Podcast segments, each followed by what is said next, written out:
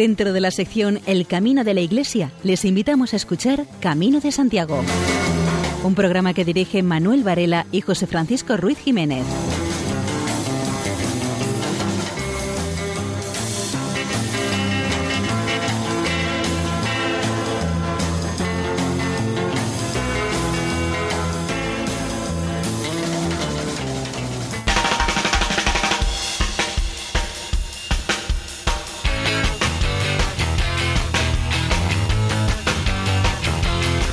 Queridos oyentes, les damos la bienvenida a un nuevo programa de Camino de Santiago en la sintonía de Radio María. Un saludo de Manuel Varela, José Francisco Ruiz Jiménez y desde el control de sonido Luis Galvez.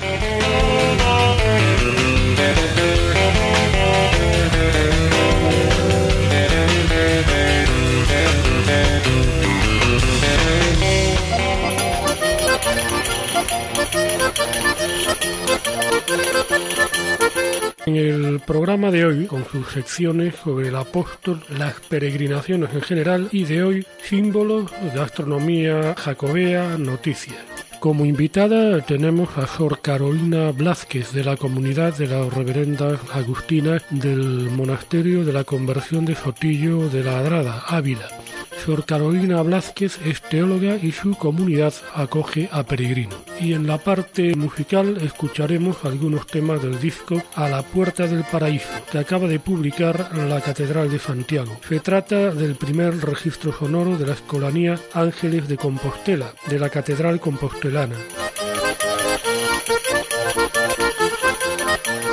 Cuando la alegría te sale de dentro, es difícil que las cosas externas te la puedan robar.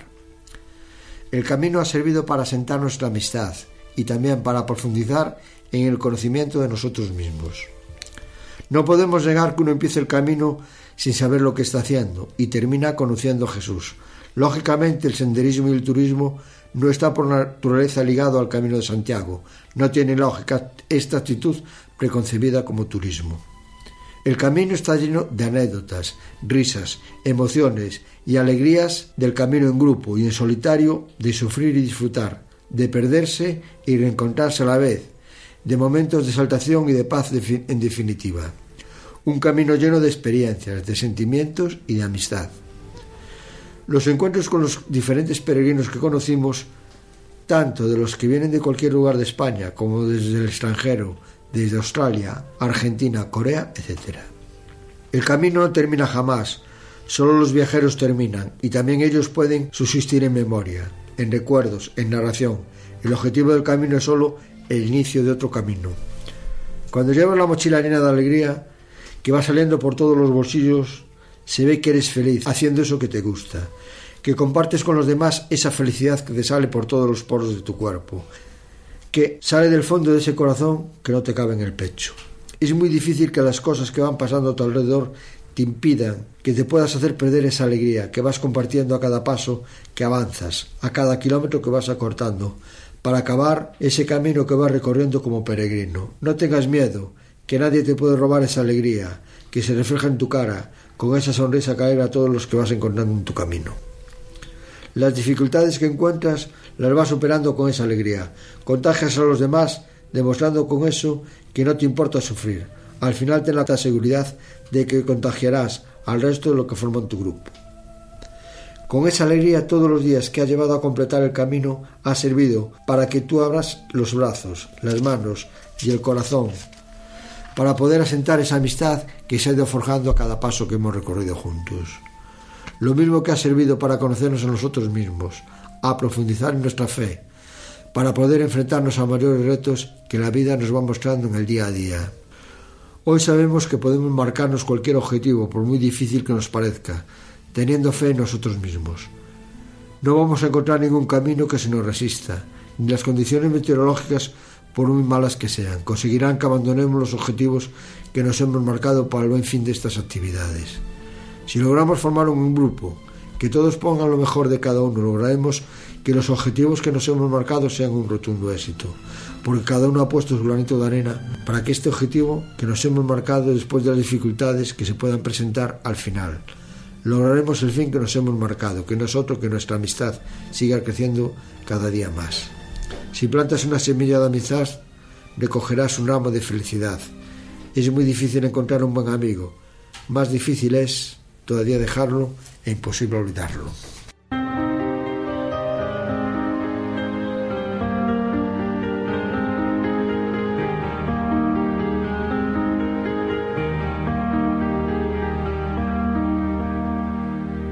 Acabamos de escuchar a Manuel Ventojinos y a continuación un poema en el que se nos habla de la pretensión que había en el siglo XVII de convertir a Santa Teresa de Jesús en copatrona de España, junto con el apóstol Santiago.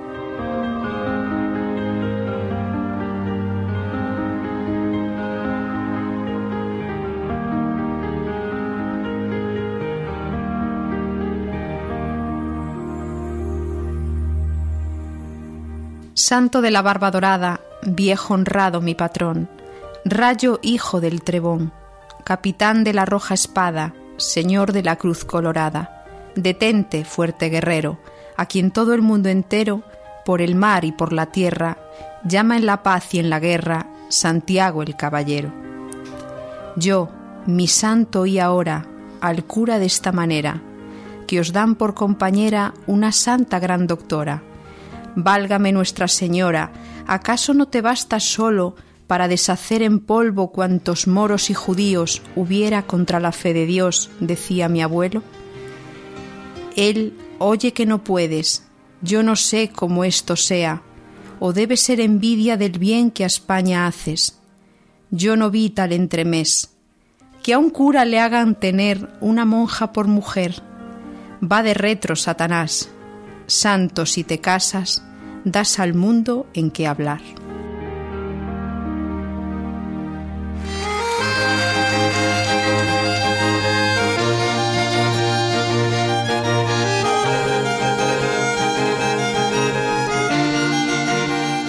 José Antonio González García, especialista en el Nuevo Testamento. Cuatro listas que tenemos, repito, Mateo, Marcos, Lucas y el libro de los Hechos, las cuatro listas que tenemos, la fidelidad en los nombres es perfecta, es curioso, porque además ellos no estaban tomando notas, ni había escribas que hicieran actas, esto se conservó de, de viva voz, de boca a boca, ¿no? Hasta que más tarde se puso por escrito, son ya las listas en los evangelios. Pero curiosamente nos encontramos estas listas organizadas, no de cualquier manera. O sea, hay tres grupos de cuatro. Y en cada grupo están siempre los mismos de tal manera que pueden cambiar dentro del grupo, pero no pasan de un grupo a otro grupo. Por ejemplo, el primer grupo, que es el que me interesa, pues Pedro y Santiago, Andrés y Juan, o sea, las dos parejas de hermanos, Pedro y Andrés, Santiago y Juan. Encabeza siempre Pedro, con lo cual es normal porque hasta cierto punto pues indica su primacía. Pero el segundo grupo le encabeza siempre el mismo, Felipe. El tercer grupo lo encabeza siempre el mismo, Santiago, el tercero, el menor, ¿no? Santiago el menor, no el tercero, el segundo Santiago. Santiago el menor. Y, dentro de cada grupo están siempre los mismos nombres, pueden variar de, sitio. El último puesto, naturalmente, lo tiene Judas. Además se dice siempre el, el que le entregó. Pues bien, dentro de esta lista que se conservó, nuestro Santiago, el que nos interesa expresamente en estas reflexiones, pues está siempre en segundo lugar o en tercer lugar, según un evangelio el otro. Quiere decir que eran importantes. De todas formas, dentro de los doce, de todas formas, estas dos parejas de hermanos serán los primeros discípulos que Jesús llamó y juntó, ¿no? Que son Santiago y Juan, parece ser los primeros, los hijos de Zebedeo, que estaban arreglando las redes con su padre, y otra pareja de hermanos del mismo prácticamente sitio, en el norte del lago de Galilea, que estaban asociados con ellos en la pesca, que era la pareja de Pedro y, de Andrés. Estas dos parejas, Simón y Andrés, Santiago y Juan, son el primer grupo y estarán siempre juntos, siempre tendrán un papel especialmente importante. Cuando la tradición conserva con tanta fijeza nombres así, es que, claro, lo que, lo que revela es que para ellos tenía mucha importancia ese número, esa gente, porque eran los pilares, indudablemente, eran los pilares. Tú imagínate lo que significaba que alguien estuviera en una reunión donde estaba Pedro donde estaba Santiago, y Santiago o Pedro dijera, una tarde el Señor dijo, y todo el mundo decía, cuéntanos, cuéntanos, a ver. Y se iba haciendo la atención y pasándose, ¿no? Luego, cuando empiezan a desaparecer los testigos primeros, o se extiende la buena noticia, ya tenemos pues comunidades griegas donde nunca ha estado Santiago ni eso, entonces tenemos ya discípulos de segunda generación. Todavía es importante, porque, claro, si uno dice, yo fui discípulo de Pedro, Marcos, por ejemplo, y lo oía a Pedro que decía, y todo el mundo decía, cuéntanos, cuéntanos, ¿no? Pero luego cuando iba a la tercera y la cuarta generación la cosa ya se complicaba. Sobre todo porque en el horizonte empezaban a aparecer problemas de entender cómo era la genuinidad cristiana en el medio del gnosticismo griego, en el medio del politeísmo griego, y entonces en medio de esto ya, cuando eran tercera y cuarta generación, ya empezaba a haber problemas. Y bueno, yo oía uno que había dicho que el otro dijera, ya tenemos los problemas. Y entonces, cuando se tienen que escribir los evangelios? Para fijar esa tradición y que no se pierda. En el programa anterior escuchábamos a la escolanía de la Catedral de Santiago y hoy vamos a volver a escucharla en un nuevo disco que acaba de salir hace muy poquito.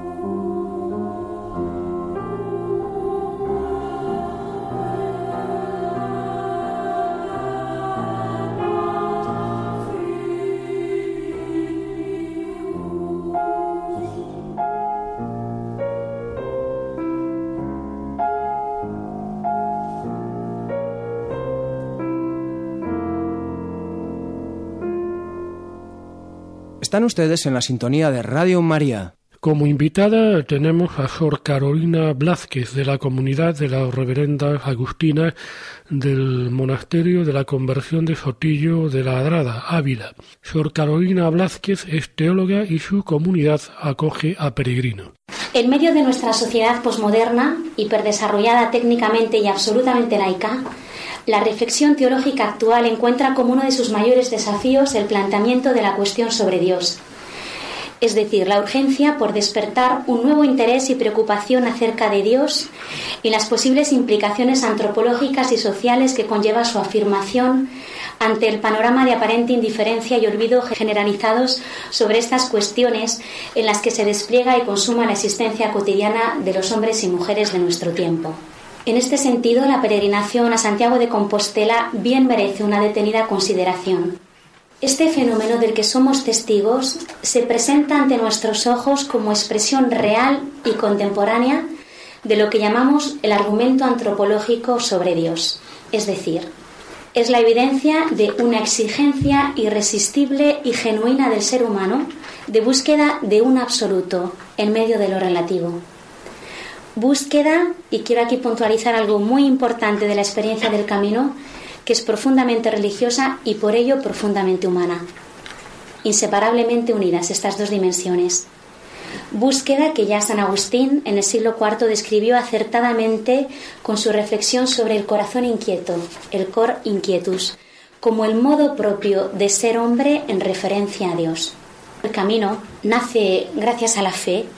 La peregrinación a Santiago hoy se presenta no sólo como expresión de la fe de quien tiene y recorre este camino por ello, porque tiene fe, sino que el camino es una experiencia propedéutica por excelencia, es decir, iniciática y mistagógica que puede conducir y de hecho, y de hecho conduce a muchos hombres a la fe.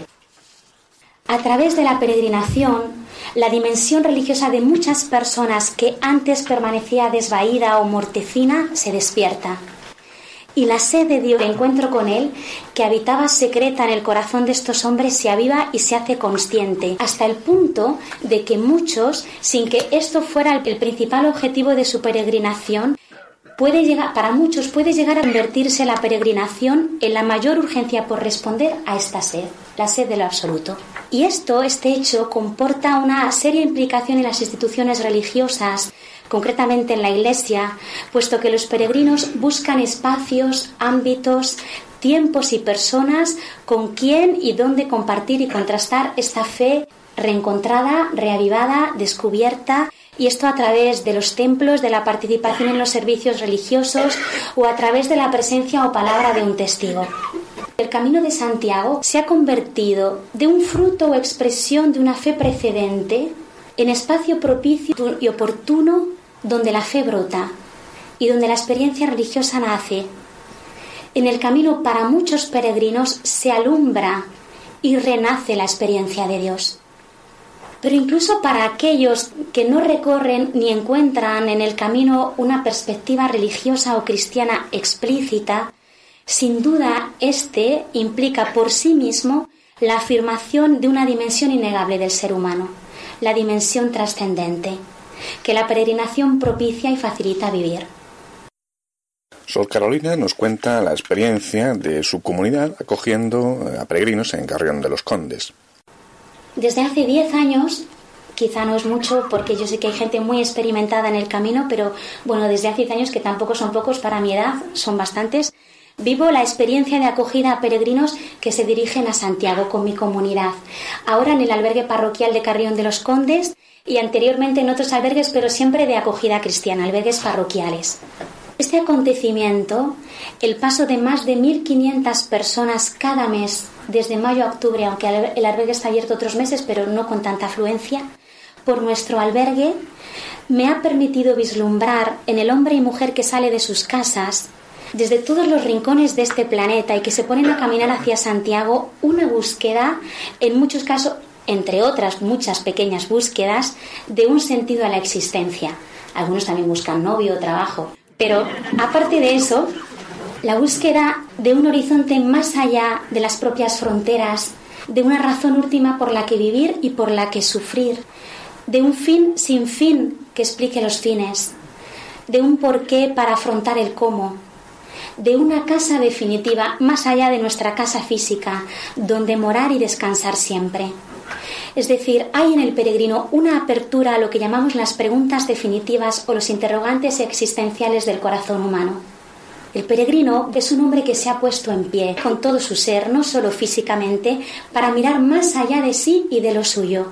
Y con su gesto de salida de su patria, de la casa, con el abandono de las propias seguridades y el bienestar, el afrontamiento del mundo siguiendo un camino de estrellas, que es una cosa paradójica, pero pasa en el camino, con ese gesto de apertura a lo otro, con su desnudez elegida y la libertad confiada, con la orientación hacia una meta y un destino que es simbólico, porque la Catedral de Santiago es todo un símbolo que acerca al misterio, el peregrino manifiesta la condición trascendente del ser humano nos caracteriza a los hombres y mujeres respecto a los otros seres de esta tierra una condición paradójica. El hombre es el único animal que no logra por sí mismo saciar sus necesidades y deseos.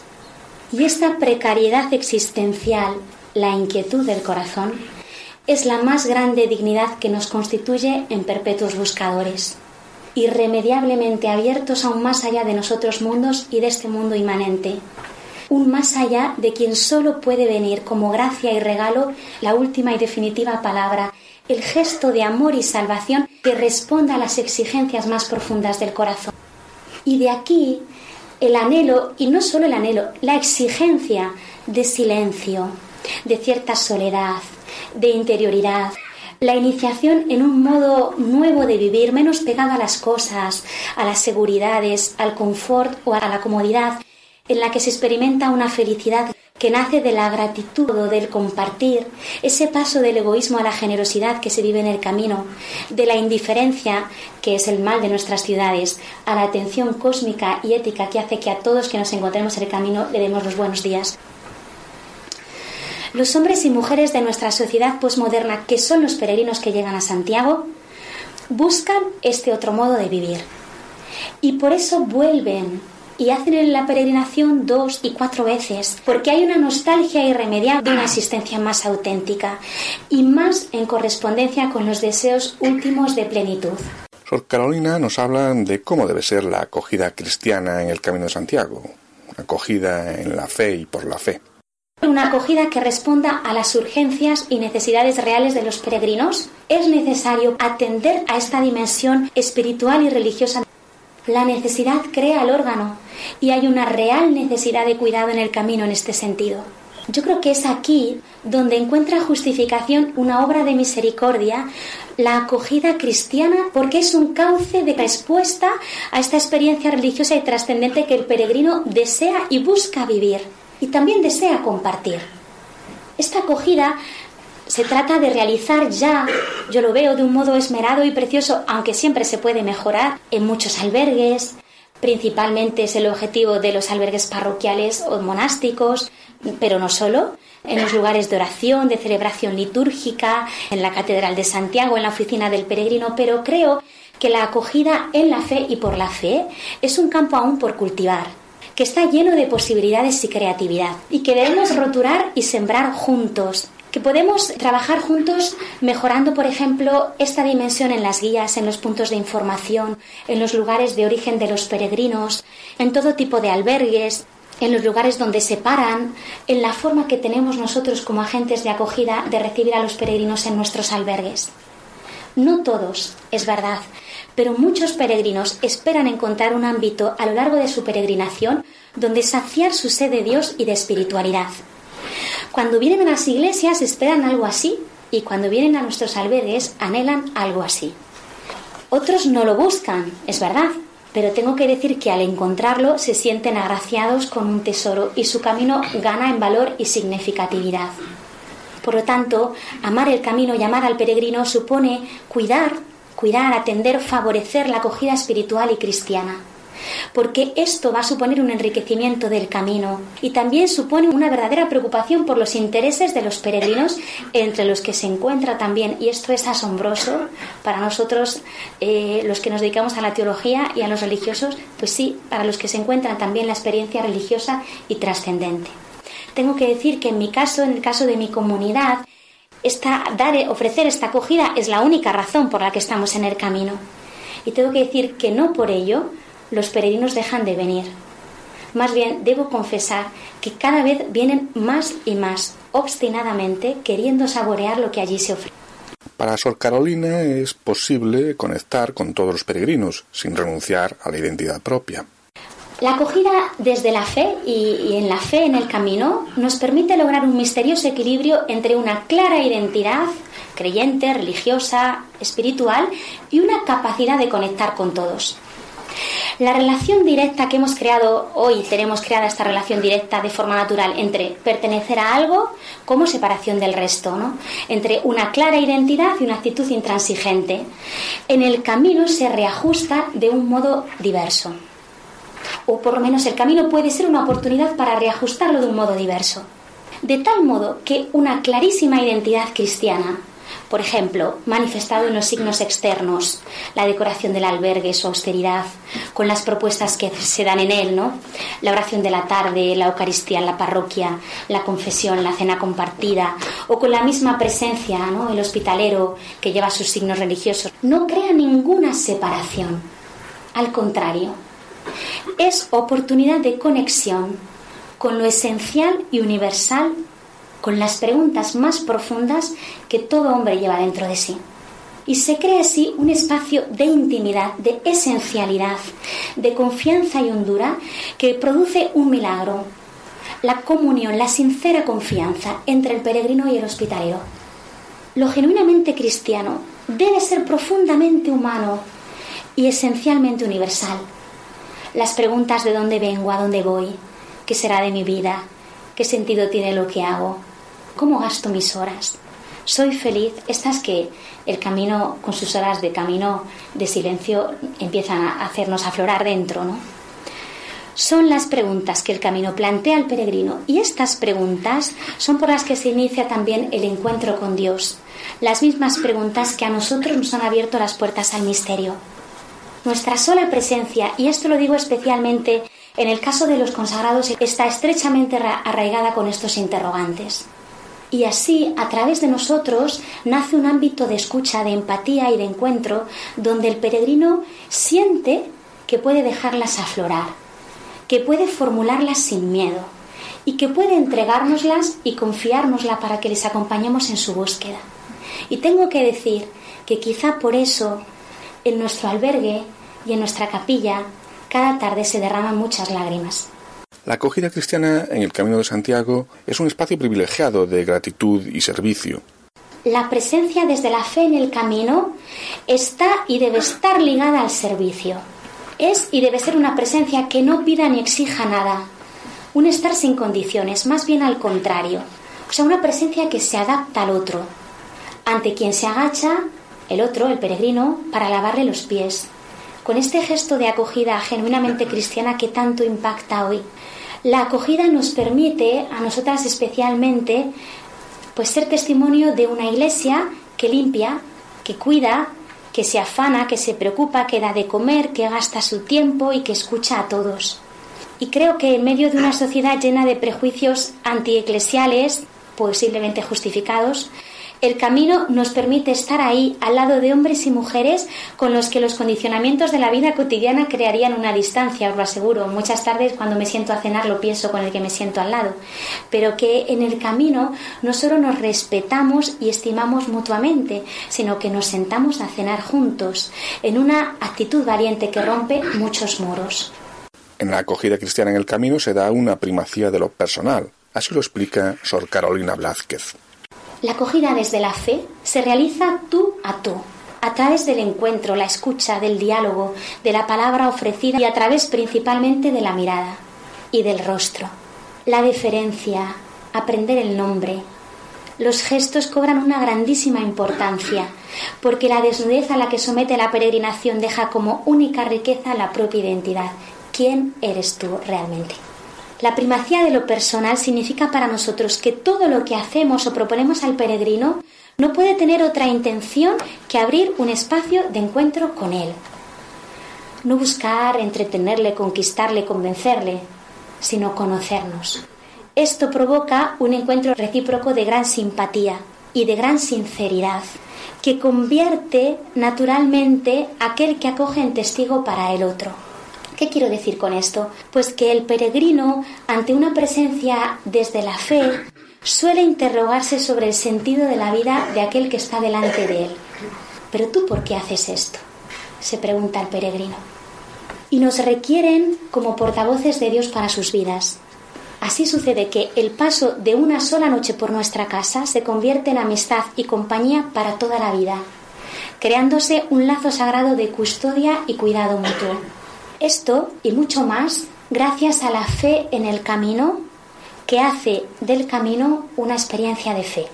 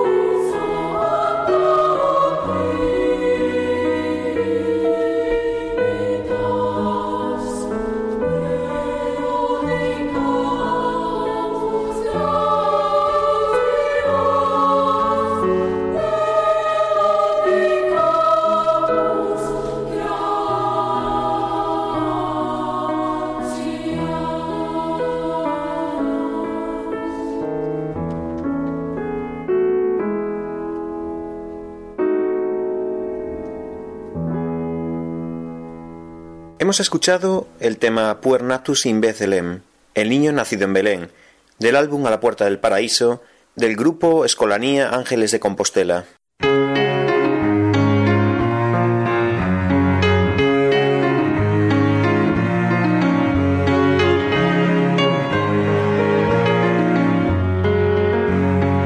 El término arca marmáquica, utilizado por un documento antiguo, se interpretó en sentido topográfico como si Santiago estuviera enterrado en un lugar con este nombre.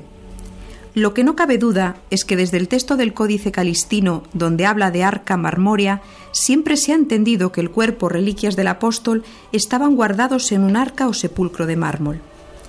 Algunas interpretaciones más recientes vuelven a pensar en la posibilidad de que arca significa concha, cosa muy improbable. En la heráldica de la ciudad de Compostela se recoge la figura del arca con estrella y ese sentido tiene también en la tradición y la renovación del nuevo cofre fabricado para las reliquias y situada en la cripta debajo del altar de la basílica. El arca es el centro de la peregrinación jacobea y punto principal de la historia. Los restos de la vida física o reliquias se convierten en recuerdo espiritual y germen que posibilita un renacimiento a la vida eterna para los creyentes.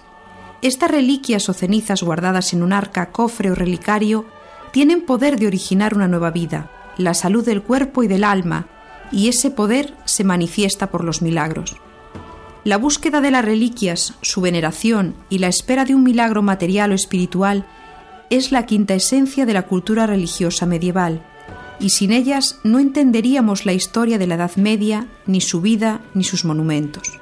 Por eso, el concepto y la realidad del arca, del cofre del relicario simboliza el lugar donde se guarda algo de gran valor material y espiritual. Arcano, derivado de arca, es el gran secreto de simbolismo alquímico como guardadora de secretos y de valores. El arca es símbolo también de la casa, por eso adopta la forma de una casa con tejado a dos aguas en su tapa, y la casa es lo más íntimo y personal. Por eso el arca puede significar el corazón, el origen y el principio de la vida. El arca es símbolo de la alianza, porque contiene tesoros de la vida de un pueblo. El arca de la alianza de Dios, guardando las tablas de la ley o los mandamientos de Moisés, la vara de Aarón y un vaso conteniendo el maná el alimento del pueblo elegido en el desierto, arca que fue escondida también en una cueva en el monte Nebo. A veces significa lo desconocido, la incógnita y el posible daño, como el arca de Pandora, que es más bien una caja. El arca modelo de todas las arcas es el arca de Noé, en forma de nave para el diluvio, porque en ella mandó Dios la reserva de la vida en forma de parejas, alusivas a una nueva generación de la humanidad renacida del exterminio del anterior diluvio universal. El arca de mármol que contenía las reliquias de Santiago sería un modelo de arca de reliquias normal, muy frecuentes durante la Edad Media, de las que conservamos ejemplares múltiples y variados como la de San Salvador de Oviedo, San Isidoro de León, San Millán de la Cogolla, la de Astorga, aunque no sean de mármol sino de madera revestida con placas de oro, plata, marfil o ágatas. Al ser levantada para que los fieles pudieran ver y venerar las reliquias, la tapa de estas arcas relicarios dará origen a los retablos posteriores. Camarero, Señor, camarero, Señor, para hoy? Señor, un buen menú. Se puede decir que excepto en el norte de la meseta, el camino siempre atraviesa regiones vitícolas, Navarra, La Rioja, Duero, Bierzo y Galicia, pero la documentación es muy incompleta. Esperamos que después de citar estos ejemplos aparezcan otros más. La bodega de Sarriá, cuya sede está en el Puente de la Reina, importante lugar jacobeo, lleva cuatro conchas en el escudo. En Fuenmayor, La Rioja, la bodega Miguel Ángel Sáez de Cabezón tiene alrededor de su emblema una banda en la que se alternan las conchas y las cruces de Santiago. El vino gallego del Ribeiro, tan ligero y agradable con los mariscos, lleva la etiqueta a la Cruz de Santiago y la concha que indican con la meta última de la peregrinación. En España hay muchos otros testimonios de esta relación del vino y la ruta compostelana, como el vino de la casa del Mesón del Peregrino en Santo Domingo de la Calzada o el vino que produce un convento de Villafranca del Bierzo, otra etapa importante. Así se dibuja el camino, una especie de sucesión de viñedos que constituyen otras tantas etapas en una larga progresión. El vino y su historia para el peregrino medieval fue bebida, aguapié o néctar, según la calidad de las tierras y los años. Hoy sigue acompañando a quien avanza hacia Santiago. Actualmente nosotros, con unas condiciones de vida privilegiadas, incluso si peregrinamos a pie, estamos mejor dispuestos que nuestros antepasados para reflexionar sobre la unión simbólica del camino y el vino. Es un producto singular, nacido del trabajo de los hombres y de lo más primitivo de la naturaleza, la tierra y el clima. No se puede comparar el vino que se encuentra en el camino con esta Europa en la que el peregrino jacobeo es una afirmación, formada por diferentes regiones, como si se tratase de diferentes cosechas, afirma su unidad por la adhesión a algunos valores compartidos. Ojalá se unan los pueblos y los hombres de Europa para crear la unidad común más allá de sus diferencias, así como los racimos prensados juntos dan un mismo vino. Están escuchando Camino de Santiago en Radio María.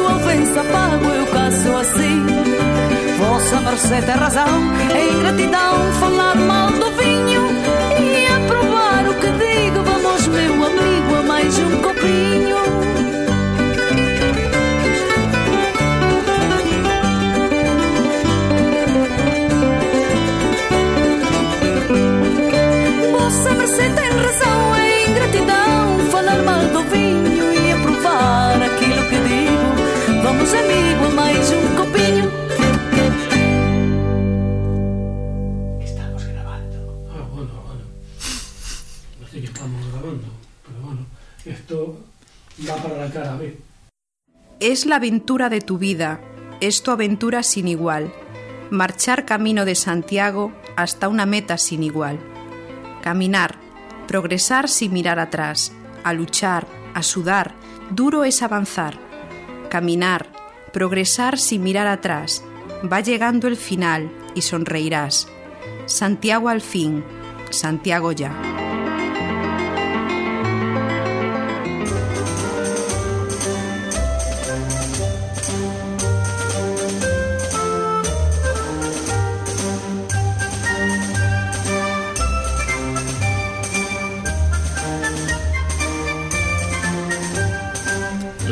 Las del camino. La Junta considera que el trabajo de promoción en otros países que realizan las asociaciones de amigos del Camino de Santiago tiene mucho que ver en las espectaculares cifras de afluencia con las que ésta ha comenzado el 2015. A lo largo de enero, pese al frío, lo recorrieron 1.217 personas, un 34,3% más que el mismo mes del 2014 y un 4,1% más que en anuales fechas del Sacobeo 2010. Es decir, se registró un récord absoluto. También cayó, según datos oficiales, la marca histórica de extranjeros peregrinando, porque el peso de estos dentro del global de Romero se disparó en los 31 primeros días del año hasta el 59,5%, al llegar a la capital gallega 724, frente a los 493 españoles que hicieron lo propio.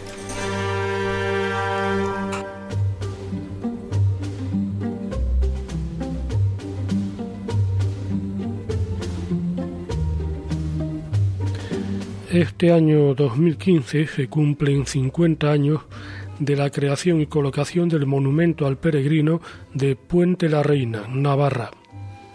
El Centro de Interpretación de la Forja ha creado un blog para dar información y contar curiosidades de todo tipo acerca de dicho monumento. Además, se ha sacado al mercado una edición limitada de piezas a precios económicos, pensando que este símbolo jacobeo puede resultar muy atractivo para los amantes del Camino de Santiago. El peregrino nació de las manos del vulcano navarro Gerardo Brum, sexta generación de forjadores. En Sofragua de Izurdiaga. El monumento se inauguró el 29 de agosto de 1965 y fue un encargo de la Diputación Foral para conmemorar el año compostelano. El peregrino marca la unión de los caminos que vienen desde Roncesvalles y Sompor y supuso un hito singular en el trazado de la ruta jacobea Navarra. Y desde aquí todos los caminos hacen uno. Reza la leyenda de la imagen del peregrino que luce bordón y esclavina. El monumento fue restaurado en 2013 por los descendientes de su creador, Eduardo Brun y Lizarri, séptima generación de forjadores, de Neco Brun Sand, octava generación. En labor que se desarrolló a pie del monumento y a la vista del público los días 11 y 12 de octubre del año 2013. Ello fue posible gracias a la colaboración de Forjas Brun, que desplazó al lugar el equipo y utillaje necesario, así como al Ayuntamiento de Puente la Reina, Asociación de Amigos del Camino de Santiago en Navarra y Asociación de Amigos del Camino de Puente la Reina. El gobierno jordano quiere potenciar sus lugares históricos con una ruta que, inspirada en el Camino de Santiago, permita recorrer gran parte de los 34 lugares bíblicos que existen en el país. Jordania es un país mosaico de culturas en el que se puede ver de todo, desde las ruinas de Petra al Mar Muerto, pasando por alguna de sus cinco reservas naturales. Interés cultural es uno de los motivos por los que 25.000 turistas españoles eligieron Jordania como destino.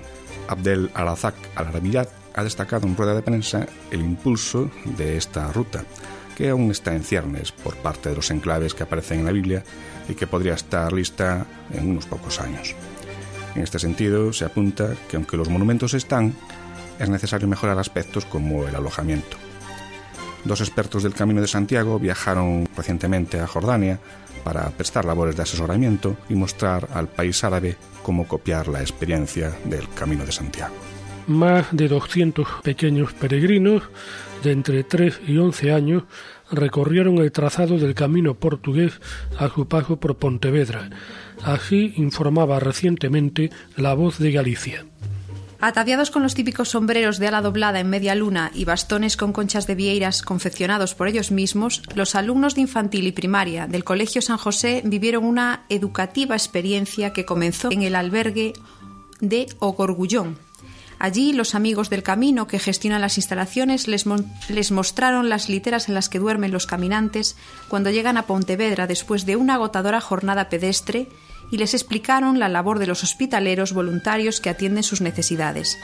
Los escolares ya mayorcitos hicieron el tramo urbano completo y a medida que avanzaban se les fueron uniendo en distintos puntos los más pequeños.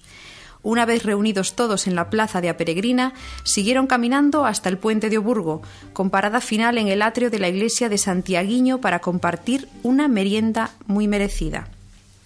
Esta actividad forma parte del proyecto Eu Vivo Aquí, en el que están trabajando este curso los alumnos del Colegio San José. Uno de los temas es el Camino Portugués a Santiago, del que Pontevedra es capital. Los peregrinos forman parte del paisaje y de la vida de la ciudad. Los niños del San José los ven pasar todo el año por delante de su colegio y en esta ocasión ellos mismos fueron unos caminantes más. La asociación El Espíritu de Santi se ha hecho cargo de la gestión del albergue de peregrinos de Tábara, de propiedad municipal, en el camino Sanabrés de la Ruta de la Plata. Así informaba la opinión de Zamora. El objetivo es, en los próximos cinco años, mejorar las instalaciones e impulsar el espíritu tradicional del Camino a Compostela, para ser un referente con controles estadísticos, publicaciones y que los peregrinos consideren el albergue Tabarés un ejemplo para conocer su forma de gestión. Por eso se nos está invitando a participar en foros de debate o en conferencias para darlo a conocer. José Almeida de Benialbo y primer hospitalero añade que también se llevará a cabo la formación de hospitaleros, con la filosofía de la acogida tradicional. Hay otros proyectos que están encauzados y los resultados se irán viendo próximamente, como pueden ser el asumir la gestión de nuevos albergues. Ya hay varios ayuntamientos zamoranos que se han interesado porque gestionemos su albergue y en breve seguramente asumiremos alguno más. Uno de los proyectos y objetivos es llenar el Camino Santiago a los niños. Ellos son el futuro. Y proyectamos hacer visitas mensuales de todos los colegios de la provincia que lo deseen para explicarles la filosofía de la acogida tradicional y la importancia del camino en la economía y la cultura. Asevera Almeida. También se apostará por la mejora física del camino y aprovechando la inquietud de los más pequeños, se programarán jornadas de replantación de árboles en zonas donde debe de haber un lugar de descanso para el peregrino, mejorar la señalización y la limpieza. Cada peregrino es una historia y por ello se pretende en Tabara editar una revista del Camino Sanabres en papel. Actualmente la revista mensual de 16 páginas que se edita en formato digital a través de tuvozdigital.com queremos publicarla en papel y que pueda verse en todos los pueblos y albergues del camino en la provincia de Zamora para ello buscaremos una empresa que salga a cargo de la publicación. A nivel de publicaciones la idea es al menos editar cada año dos libros sobre las cosas que el Camino Sanabres vaya produciendo, lo mismo en imágenes que en historias peregrinas. Entre las apuestas estará la confección de una guía del Camino Sanabres en formato digital para que los peregrinos puedan descargarla en PDF vía Internet. Habrá acuerdos para mejoras del camino, para que empresas apoyen a aquellos albergues que lo necesiten. No se pedirá dinero, sino productos que se descarten y vengan bien para los albergues, como colchones o cuberterías. Se intermediarán con las administraciones, facilitándoles cualquier incidencia o sugerencia que haya para mejorar este camino. También hay quien se dedica a coleccionar compostelas.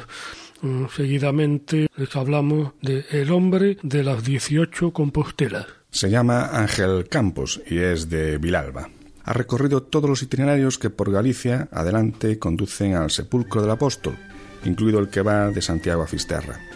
En total tiene 18 compostelas selladas que acreditan esta reiterada devoción jacobea. Si el camino efectivamente engancha, ¿cuál es la clave? Dice Ángel Campos.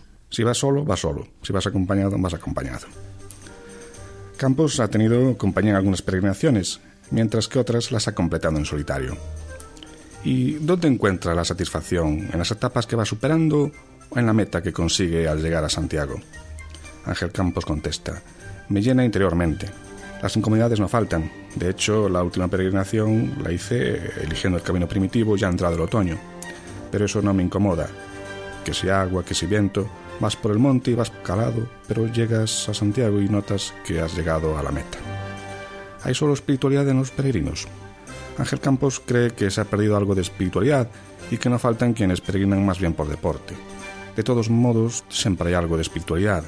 En algún momento, uno sea creyente o no, piensa en algo. Además, una vez en la catedral, algo especial sí parece sentirse. Dice Ángel Campos, la primera vez te emocionas, luego también coincides al final del camino con gente que no vas a volver. Con tantos recorridos casi resulta inevitable comparar el paisaje de unas rutas con otras y mostrar alguna predilección. Pero en este momento se comprueba que Campos, que aunque vive en Vilalba, eh, lleva en Galicia 30 años, nació en Aragón, dice, me gustan todos. Todos los caminos se refiere. No obstante, admite que tiene alguna preferencia. Así dice que le gusta sobre todo el tramo del camino primitivo que va de Afonsagrada o Cádabo y sí establece jerarquías en la señalización. Dice que el camino portugués es el que está mejor indicado de todos. Si nos quieres escribir, puedes enviarnos un correo electrónico a camino de Santiago En un encuentro de hospitaleros utilizaron esta tipología de peregrinos. El antisocial, peregrino que se aísla. El místico, que busca significados místicos y experiencias trascendentales. El bohemio, que hace del camino una gran fiesta. El turigrino, turista que se hace pasar por peregrino. Grupo de jóvenes con sacerdote, que cantan himnos religiosos día y noche. El maratoniano, que hace 45 kilómetros por día y tiene como objetivo llegar a Santiago lo más rápido posible. El veterano, que ya hizo el camino diez veces y sabe todo lo que hay que saber sobre todo. Otra tipología es la siguiente. Peregrino invertido, que peregrina en avión y regresa andando. Peregrino tragamillas, al que le da igual saltarse los más hermosos paisajes, catedrales y monumentos. Peregrino sacrificadísimo, que peregrina de rodillas para cumplir una promesa. Peregrino común, no existe, aunque algunos se empeñan en definirlo. Peregrino nocturno alevoso, o manguigrino, que roba calcetines de los tendederos. Peregrino ansioso, que termina su peregrinación echando una carrera desde el Monte del Gozo a Santiago.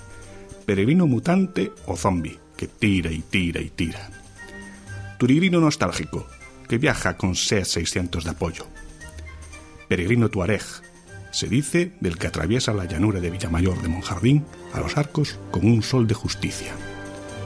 Peregrino escorado, que lleva mal distribuido el peso de la mochila. Peregrino temporero, que aprovecha los fines de semana y puentes para hacer la ruta.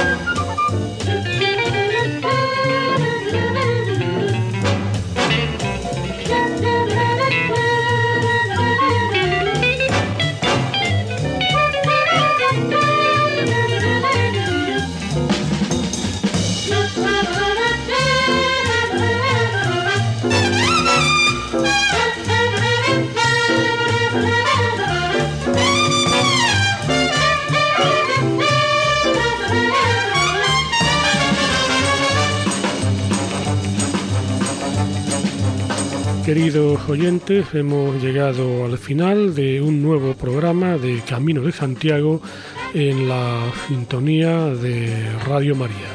Hasta dentro de 15 días.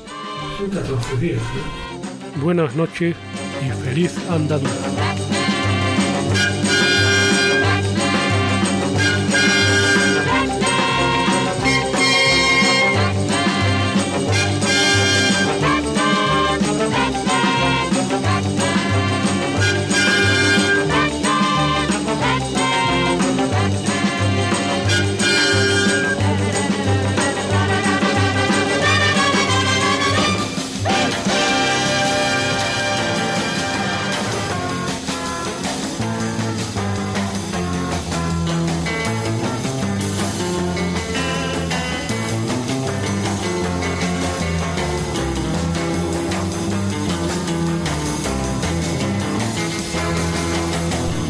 Escuchado en Radio María Camino de Santiago, dirigido por Manuel Varela y José Francisco Ruiz Jiménez.